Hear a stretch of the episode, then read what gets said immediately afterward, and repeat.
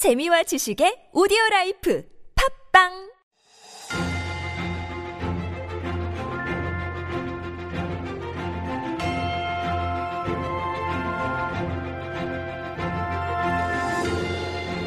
It is time for Stories Beyond Borders. And this is, of course, where we highlight a story that uh, brings us a slice of life beyond our little borders here in Korea. And our writer Jen does that for us every morning. Good morning, Jen. Good morning. Good morning. And uh, what uh, story do you have for us today? We have a story, a cute little story, and this is heartwarming. Um, so, an extremely rare Sumatran rhino was born in captivity at a sanctuary in Indonesia last week. And this is a huge triumph for conservation efforts to save the critically endangered species. Okay. So, something like only 80 of these Sumatran rhinos are believed to be uh, living right now. Yes. Right. Uh-huh. But that's even, I think, good for some, because some rhinos, they are now extinct, That's right? Um, true, that's especially the ones in. Africa. They've been That's hunted true. mercilessly. Exactly. So this one is, um, you've still got a couple of numbers, but of course 80 is way too low. And this is in Indonesia. Sumatran rhinos, I guess they are native to the Indonesia, right? Yeah, so these these Sumatran rhinos are supposed to be the world's smallest rhino species. And according to the International Rhino Foundation, like I said, there's only maybe fewer than 80 actually, mm-hmm. fewer than 80 that remain. And this story actually kind of reminded me of a recent story that a friend of mine is covering. Mm-hmm. And this is like the the the Chirisan, you know, the the Pandalgom, mm-hmm. the black bear, the moon bears. Right. It's a similar project. So basically, the government is trying to revive these uh, animals from going ex- extinct. Mm-hmm. So back in 2004, there were only five of these believed mm. to be in the wild in Jirisan. And then mm-hmm. now we have something like 74. Right. So the similar project is what's happening in uh, Indonesia with mm. the, the environmental ministry and the government uh, partnering up with this uh, sanctuary to Right. bring back these rhinos. Uh, and uh, of course, so this every single rhino sort of baby that's born will be a huge success for them. I understand it is very, very difficult to bring them back and to breed them in captivity. So this is a huge success story. Exactly. I was kind of curious when you said they're the world's smallest rhino species, and maybe that makes them a little less susceptible to you know poachers because usually the ones in Africa, anyways, I think they're That hunted true. because That of their horns Could and be. and supposed medicinal benefits. But these uh, Sumatran rhinos, they are actually quite small. Like 100 and, at the shoulder, they they stand about 120 to 140 centimeters tall. So they're quite cute. compared to yeah the other the, ones. the other ones, That's yes, right. right. And so yeah, like you said, the the decline in the rhino population a lot of times it is because they're being poured, poached, or you know they're apparently used in Asian medicine. Exactly. Ooh. They think that there's some medicinal benefits to the horn sold at an exorbitantly high price. That's why they keep uh, hunting them illegally. And of course, there's the the impact of humans, Of right? You know. Mm-hmm. their environment, their habitat that's been taken away. So, Right. for a lot of these reasons, this is why uh, we're seeing less and less of them. And apparently, all rhinos in all of these rhinos died in Malaysia. Mm-hmm. So there's a story that scientists are trying to use cloning technology to Mm-hmm. bring them back so they can reintroduce the species. Right. Hopefully, we don't have to go there. Right. Um, I don't know if you, I mean, I don't know if you heard about the story, but even koalas, you know, we think of them as being so plentiful, but now Mm-hmm. they're kind of um, officially Mm. endangered in certain parts of Australia as well. We have to start taking care of them when we still Exactly. have significant numbers. Before I let you go, Yes. what's one thing you're doing to uh, in, reduce your environmental environmental footprint, Jen? Ooh, so I mean, I do carry my tumbler just Every like morning you. I Every morning we Uh-huh. do that, right? So that's one small thing that I do, and I think just in general, it's weird that I'm wired to kind of conserve, like like even water when I use it. I don't just. You know, like Mm-hmm. It on on the all the time? Mhm. Yeah. Um, I try to take shorter showers. Yeah. Just little things here and there. I try to do to conserve. I think it's huge. I mean, we say maybe a tumbler is a small thing, but we become more mindful of every little action and every little mindful sort of action Mm. Exactly. helps Adds to up. reduce. Yes, it does. And then when, when we talk about it on air, hopefully true. it encourages others to do the same. That's right. All right. Thanks, Jen, for that story. All right, I'll We'll see you see you tomorrow. tomorrow.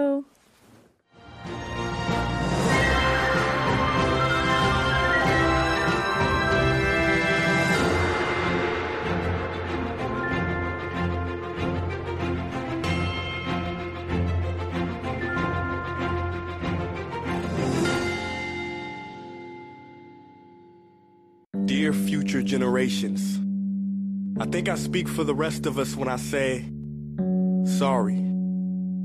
Sorry we left you with our mess of a planet. And we demand change! We must never give up. There's no going back now. I want to challenge all of you to start with a simple action. So that we can make a difference. Let's face it, it's time for us to plan it.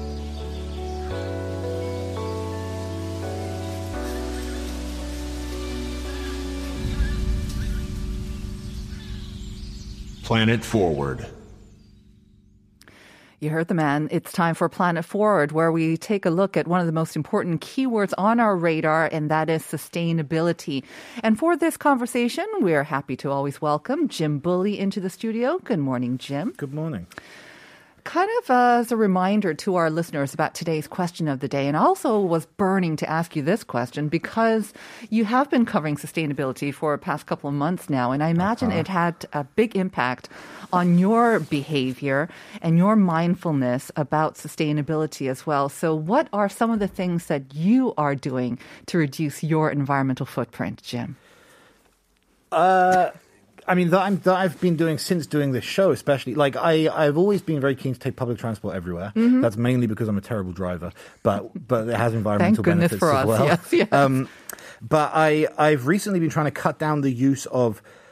Like I never know how to describe it in English. The the the thin plastic that like plastic bags are made out of, right? In Korean we would call pinil. Pinil, But in uh-huh. English it is just a form of plastic. Right. Um, The so plastic I- bags? Yeah, plastic bags, and like especially used in the kitchen. Mm-hmm. You know, we use them so easily and uh, and dispose of them so Right. quickly, um, especially in Korea, I think. And so I've been trying to get into like those beeswax wraps. Oh. Um, and uh, and using more Tupperware, using more uh, glass Tupperware, especially, um, and reusable things like that in the kitchen. Mm-hmm. Right. That's a new thing. Well but done. in general, I'm always uh, very keen to recycle a lot. Mm-hmm. I'm not so good on the tumbler front. Yeah, it's okay. Do you have a tumbler? I have a tumbler, but I tend not to carry a bag these days because Oh, I, you're cycling too, I mean, right? I almost do everything. I barely leave the office. I just I go home to sleep and then come back again. One, it doesn't seem worth carrying. One bag. idea might be to leave it at the office. And I have one at the it. office. Oh, you do, and you Yeah, still don't use It's it. It's if I want to get a coffee on the way in. I see. But I do Got try it. to go to places that use paper cups. So right, that's better. right.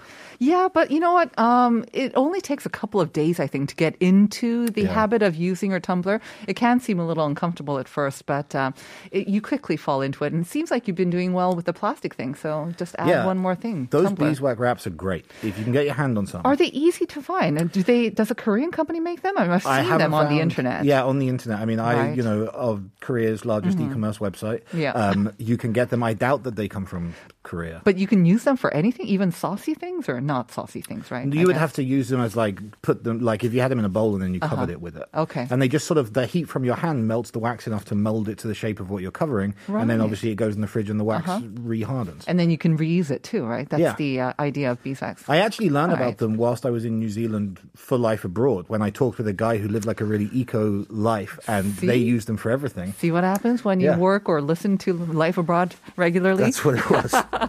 So, listeners, that's also the question to you. We're asking you, what do you do to reduce your environmental footprint? 네, 여러분께서 어, 탄소 발자국을 줄이기 위한 노력을 보내주시면 됩니다. 뭐 작은 것도 좋아요.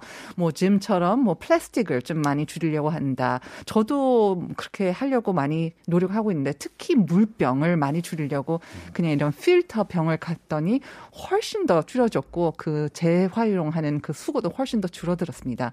그래서 여러분 의 노력을 샵 1013으로 보내주세요. Korean or English, we'd love to hear from you. And of course, that'll give you a chance to win a coffee coupon two every single day now because we're doing the listenership um, survey period. Now, that's the question of the day. But today we're talking about sustainability in the construction industry. And I think this is something that we don't really maybe take. I mean, we don't think about most often. Yeah. You know, we think, you know, someone builds a building, we go there, and then what we do inside the building, we think about maybe. Mm-hmm. But, uh, and we see, you know, something silver or certified buildings. But we tend again, to think they look cool. they look cool, Yeah. but again, I mean, if I'm not paying for the electricity bill, what does it mean for me? But if we are trying to reduce our, our environmental footprint, construction and the buildings that we live in and work in are huge. Yeah, I mean, if we look at construction first, we'll get on to buildings Yeah. later, but the construction sector is in, insane how how bad for the environment just Right. building stuff is. And obviously, you know, as humans, we have this this urge to constantly try and build things, and uh, that's Tear a them large down. part. Yeah, and do it again. too, Right. So globally, the construction sector contributes to, to 23% of air pollution, 40% of water pollution, and 50% of landfill waste. Wow. 50%. Yeah, I mean, if you think about how much waste is produced in building something, and it's none, none of it's recyclable, um, then that's a that's a huge, huge problem. And actually, in countries where um, the construction industry is is a significant part of the economy, and Korea may well be one of those. It's Right, not possible to get country specific information. It can make up sixty to seventy percent of waste production. Oh my goodness, that's huge. I Yeah. think um, we would never think of that. I mean, for some reason, I thought that a lot of the construction materials might be recyclable for some reason, the steel or whatnot, but um, obviously not so much, if at all. I mean, the materials are also an issue. The construction Uh-huh. industry takes up 40% of the world's use of stones, gravel, and sand, Mm-hmm. and 25% of the world's wood use every year is in construction. Uh, and almost 40% of energy or work related carbon dioxide emissions come from the construction industry. So, building Right. stuff, real bad. Yeah, I I did read somewhere that cement, which is used for concrete, Yeah. of course, is a huge sort of carbon dioxide emitter as well. Um, big footprint there. So yeah, yeah, and, and yet, obviously oh, it's still often construction. That's still often a, a, a preference in eco-friendly buildings because cement at least lasts. Hmm. Um, but yeah, it's there are ways to cut down the carbon dioxide production, um, but like with most of these things, generally more costly, and Mm-hmm. therefore people are less willing. Now, obviously, governments around the world would probably be trying to cut down on the um, environmental impact of construction as well, right? I mean, I think what I read about uh, Europe, kind of part of the rebuilding of the pandemic efforts, because so many European buildings tend to be older, right? 50 years older, Oh, older. yeah. And so there's something to be said about, you know, reducing their sustainability footprint because they've been around for so long. Yeah. But at the same time, it just costs so much to to maintain them and to heat them as well. So they're not very energy efficient. Yeah, that's the big thing with old buildings Yeah. is is that they're not insulated for for modern requirements, Mm-hmm. and so they the building themselves is fairly eco-friendly just in terms of its longevity, Right. but the living in it or Right, using the it turns out to be yeah, absolutely. So, Jim, what do we do then? What can we make the industry and making our buildings more sustainable? Ideally, we just stop building stuff, but that, that's that's unlikely. That's the that's the perfect solution. Panic in the construction industry as they listen to this, yes. There are ways to reduce uh, the environmental damage. You know, very scientific ways that we won't go into, but obviously there are more sustainable materials. There are processes. They're going to cost more, but increasingly construction firms are being forced to um, follow more environmentally friendly procedures, especially because cause construction firms are uh, held to the same carbon neutrality standards as all other companies over the next 30 years. Um, but it still remains true that building a building is always going to be worse for the environment than just not having a building, right? Because animals, flora, Of fauna course, are not going to be able to live there. Um, so the other way that we have of um, of balancing that out is firstly to to make buildings more efficient in the long term. So to add things like solar panels, Mm-hmm. uh, rain capturing, wind capturing, to allow them to sort of become their own ecosystems, and also urban greening, Mm-hmm. which is adding as much plant life as possible to the to the very fabric of a building, Right. so that although you've taken nature away, at least you've put some back as well. Mm-hmm. Before I go into urban greening, um, I'm not sure if you've also heard of 3D printing homes as well. Yeah. I mean, obviously, they're not going to be able to maybe 3D print skyscrapers, but when it comes to sort of small individual homes, um, they have been doing that in several Yeah. parts of the world, I think. And that's supposed to be much more eco friendly as well. Because again, even the construction time, Yeah, when you manage to reduce that, you're reducing the environmental impact. So I don't know if you heard about the Swedish town of Skellefteå, which I was kind of talking about in the beginning. It's, they kind of dub themselves the wooden town because they've got Mm-hmm. they're for, covered or surrounded by forests. So they use the nearby woods, but they like to make a lot of things with wood. Yeah. And uh, they say the construction period is extremely reduced because they're using wood. It Yeah. doesn't take a long time. And, Using wood is a huge it's way. a huge, yeah, and it also things- yeah. absorbs kind of carbon dioxide as well. You think we can do more of that, but I mean that's traditional kind of way of building I mean, things. Northern Europe especially is famous for these kind of kit houses where the panels for an entire house are made in a massive factory and then just shipped to, to where they're being built. And all over Europe, people in the UK buy these houses from, from Northern Europe, especially in the Scandinavian countries are kind of the masters of this. It's kind of um, like IKEA on a massive scale. Uh, and um, though that is an, an incredibly sustainable way to make a house because Right. building everything within a factory means that all of the waste, all of the pollution, all of the is kept. is contained all mm-hmm. of the mm-hmm. emissions. Um, and also they can use they can use materials that wouldn't be easy to use out in the wild but they can prepare them and then season them in a factory. Mm-hmm. And wood is a huge part of that. Sustainably Right. grown wood where you're growing trees at the same rate that you're using them is is a much much more environmentally sustainable way to build There's also part of a that the tallest wooden building is now in that town, mm-hmm. Skellefteå. It's like a cultural center slash hotel. They do say one downside of using all this wood, which they don't even have to finish, right? Because it's just exposed wood. One downside, serious downside, is that it contains stains, or it's very easy to stain. So the Sure. wine Yeah, stains, yeah. it's so hard to get them out. yeah you've got to kind of accept that that adds character yes. Okay. Okay. Let's talk about urban greening then, because this is also something that I've heard um, is kind of applied in different ways in different um, towns or cities as well. For instance, Barcelona, which is a beautiful, beautiful city, but it also gets very hot in the summertime. So I think there was an um, there was a measure or a kind of an initiative to maybe just paint the rooftops white, and they're saying it would reflect a lot of the heat, and that could save maybe on um, like cooling costs for for Yeah. those buildings. so that's a thing called the urban heat island effect and it's a huge problem in Seoul Uh-huh. Oh, yes. Um, the, and the, you know, concrete absorbs heat. And when you put a lot of concrete in one place, i.e., a massive built-up city, then you're creating heat and you're surrounding yourself with heat, which creates more heat Mm-hmm. and therefore increases cooling costs. Uh, and it's just bad for the people living there as well. Right. There are a number of ways that that, that can be dealt with. Painting buildings white to reflect more heat, uh, green as well. Painting them green has been done. But one of the most sustainable ways, and something that Seoul has been experimenting with, is encouraging people and companies to cover the roofs of their buildings with gardens mm-hmm. because soil is an incredible insulator. Mm-hmm. So what you've got there is a way to firstly, you know, soil doesn't absorb heat. It would that's not nature wouldn't work if it did. So you've got a layer of soil and then plants on top of a building. Mm-hmm. The plants are benefiting from the from the direct sunlight. It's not hitting the building, so it's insulating it more both in the summer and in the winter. And of course, those plants on the roof are absorbing carbon dioxide as well. And if you can grow some vegetables as well, you'd Yeah. uh, satisfy your veggie needs as well. So why aren't more, I don't know, buildings or apartment buildings doing that? I don't. I I live in a huge apartment Mm-hmm. complex, and I don't know any of our buildings that are doing that.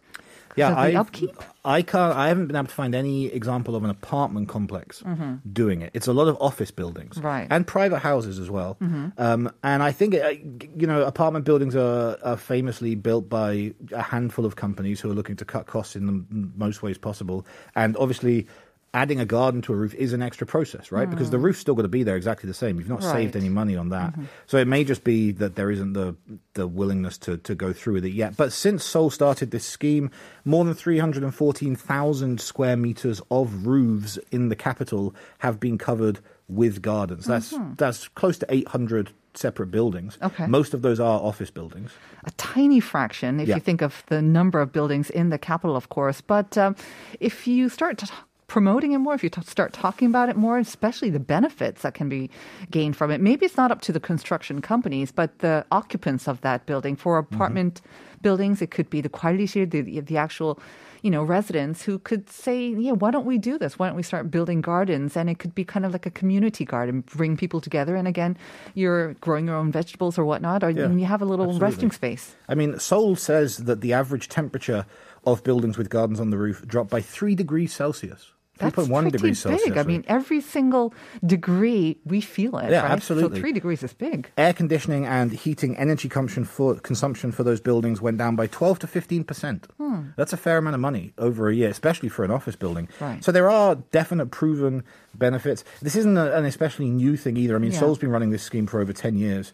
Um, also, you may or may not know that the government complex in, in Sejong Mm-hmm. has the largest roof garden in the world, or it did when it was opened in 2016, covering nearly 80,000 square meters. Wow. Where is this? So it's on the rooftop. On the- Maybe yeah, that's why I never roof, saw yeah. it. Yeah, But, I mean, it's accessible. There are walking paths and stuff Right. up there. That is true. There's there's 1.17 million species of plants on the roof of that.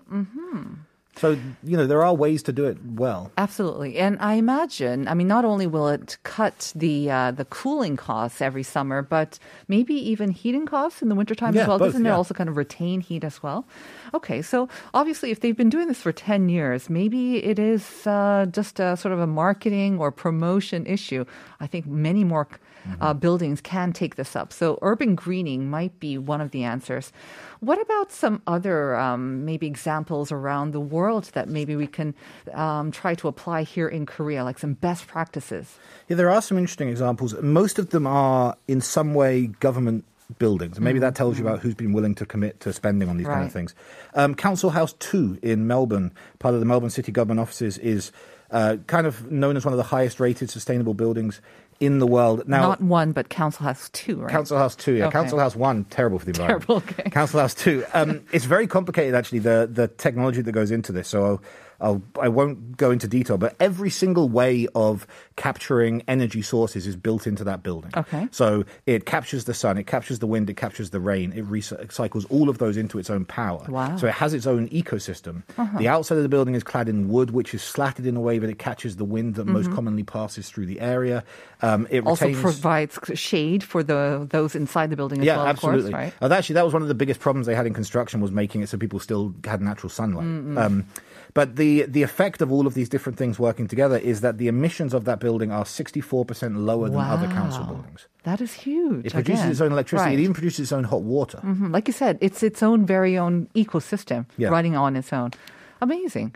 Um, you would see, hope to see more of those around uh, not only Melbourne but in Australia, and maybe you can apply them in different countries. It would be like a landmark, a Yeah, proud absolutely. sort of landmark. It's a very attractive building as well because it's clad in that wood. The seasoned wood always looks good. Mm-hmm. Okay. The the London City Hall building in London, which is ironically no longer the City Hall, but that's a very famous example. It's a weird looking building. It kind of looks like an egg on its side. Um, An it's, egg on it's its sort of a side? Like an bulbous oval Uh, not that uh, like an angle. It almost looks like a like a cycling helmet. You know, Oh, it's a very strange looking building and certainly an acquired taste. The idea of it, and actually, this is an example of maybe them not quite nailing it. Mm-hmm. The idea was that it's this weird bulbous shape, which means that no one surface is ever directly, like no large amount of the surface is ever directly in the sunlight.